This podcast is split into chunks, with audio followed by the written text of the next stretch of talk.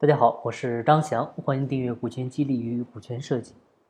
今天呢，我们来聊一下一个企业从它刚成立到上市，它的股权结构如何变化，需要经历哪些阶段。一般企业刚成立的时候呢，很多都是夫妻店的模式，股东呢就俩人，啊，你和你老婆。这个时候呢，我们设定你们注册资金就是一百万，股份呢，嗯，你占七十。你老婆呢占三十，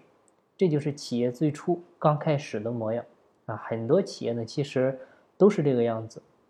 然后呢，你们干着干着，随着企业发展啊，业务发展，发现呢夫妻两个人嗯有点忙不过来了。这个时候呢，你们找到了两个外人啊，张三和李四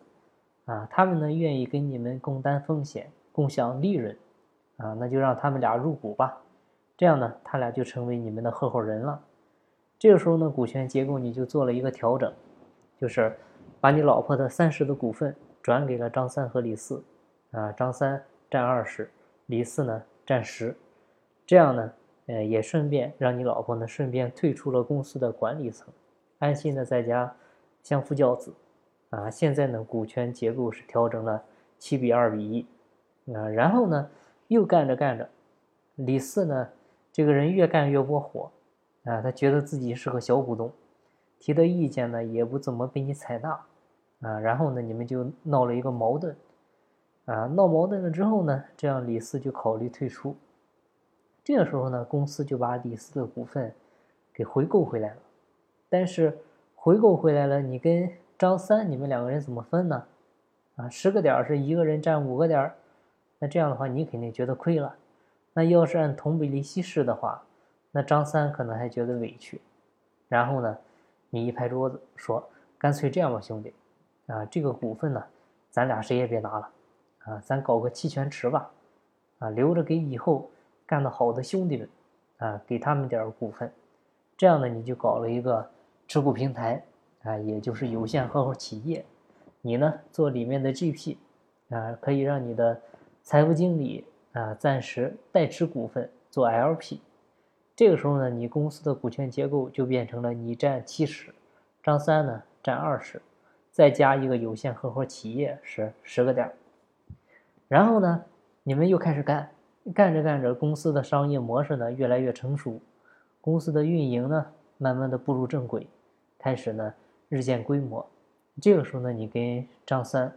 啊开始了考虑上市的一个计划。这个时候呢，为了后续的一个资本运作呢，你们两个决定把一部分自然人直接持股的股份，啊，调整为通过控股公司间接持股。那这一步的好处呢，它主要是两个，一个呢就是减少税务，啊，然后呢，其实第二个就是掌控控制权，啊，具体为啥呢？以前我们也讲过很多了，这里不再赘述。然后这时候呢，你可以搞一个。家族公司了，啊，就我们前几期讲的那个家族公司，就你跟你孩子俩人，啊，通过这个家族公司呢，去跟张三成立一个控股公司，然后在控股公司里面呢，你这个家族公司占八十，让张三呢占二十，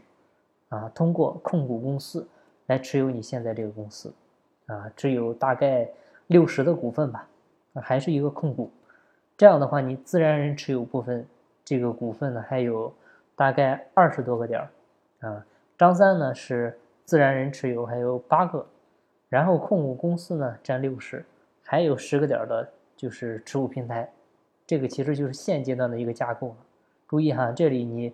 自然人持有的部分啊，最好呢，呃，也直接是转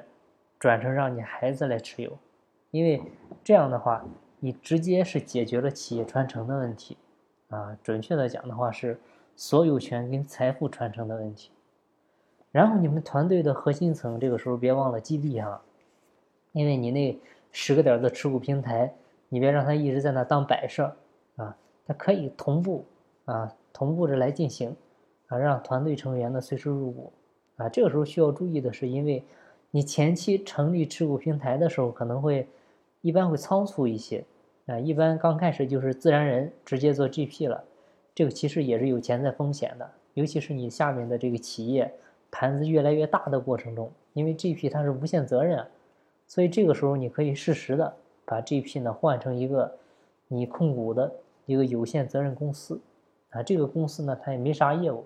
就是专门做持股平台 GP 用的啊。这样虽然这个 GP 呢是无限责任，但是呢你有限公司是有限责任啊，风险呢实际上是做了一个隔离。然后接下来又干着干着，你发现这个，呃，你下面营销渠道它也需要建立一些更紧密的合作关系，比如一些你的经销商、代理商啊，也可以让他们入股。这时候呢，为了方便管理，你需要再成立一个经销商专门的持股平台，啊，这里需要注意，就是给他们的股份多少，不要超过多少呢？建议是不要超过五个点儿，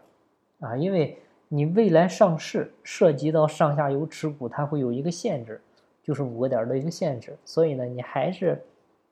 还是要注意这个啊。然后呢，这个出持股平台呢，你还是用你刚才成立的那个公司做 GP，让这些经销商呢去做 LP。然后到这一步的时候，股权结构基本上已经变成了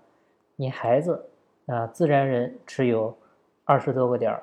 张三呢还有。八九个点儿左右哈，控股公司有五十多个点儿，再加上两个持股平台十五个点儿左右，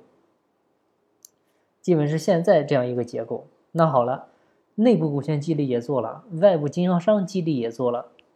那随着你的公司扩张越来越迅猛啊，慢慢的，这个时候呢，外部的投资人或者投资公司要开始进入了。你比如这个时候投资公司 A。进来了，占了你公司十个点儿，啊，然后引入投资之后，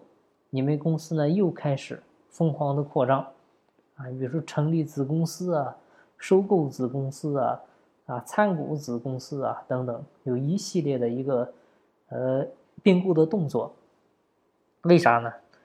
其实就是为了要够上市的盘子，啊。但是在做的过程中呢，难免有这个情况，就是因为着急扩张。啊，有一些出现亏损啊、不赚钱的项目啊，那你要是带着亏损的项目上市，肯定是不好的啊。你一个是显得公司业绩不好，另外股民他也不认啊，然后中间呢还会涉及到，就是嗯，这个时候就要去做亏损公司的一个剥离啊，等等吧，反正一系列动作。还有最重要一点就是，你别忘了上市企业它不能是有限公司。你还要做股份制改造，就把公司变更为股份有限公司，然后随着股改完成，啊，进入证监会的辅导期，辅导期结束之后申请 IPO，啊，再经过两年的一个排队等待期，最终呢，啊，争取是能修成正果挂牌上市，啊，这个呢其实就是一个企业从夫妻店到挂牌上市的一个全过程，而且呢这还是。算是发展比较顺利的过程。虽然我们今天讲的是你怎么去上市哈，但是我个人还是觉得我们做企业的话，不要把上市作为终极目标啊。很多上市后的企业它是越做越烂的啊，到最后退市的也不少。所以我们要知道做企业，呃，不一定是大而强啊，做个小而美的专注的企业也很好嘛。啊，反正商业的本质它是公益啊，你只要明白这个道理就好了。好，那今天的分享呢就到这里，感谢您的收听。经不在西天，经在路上。我是张翔，下期再见，拜拜。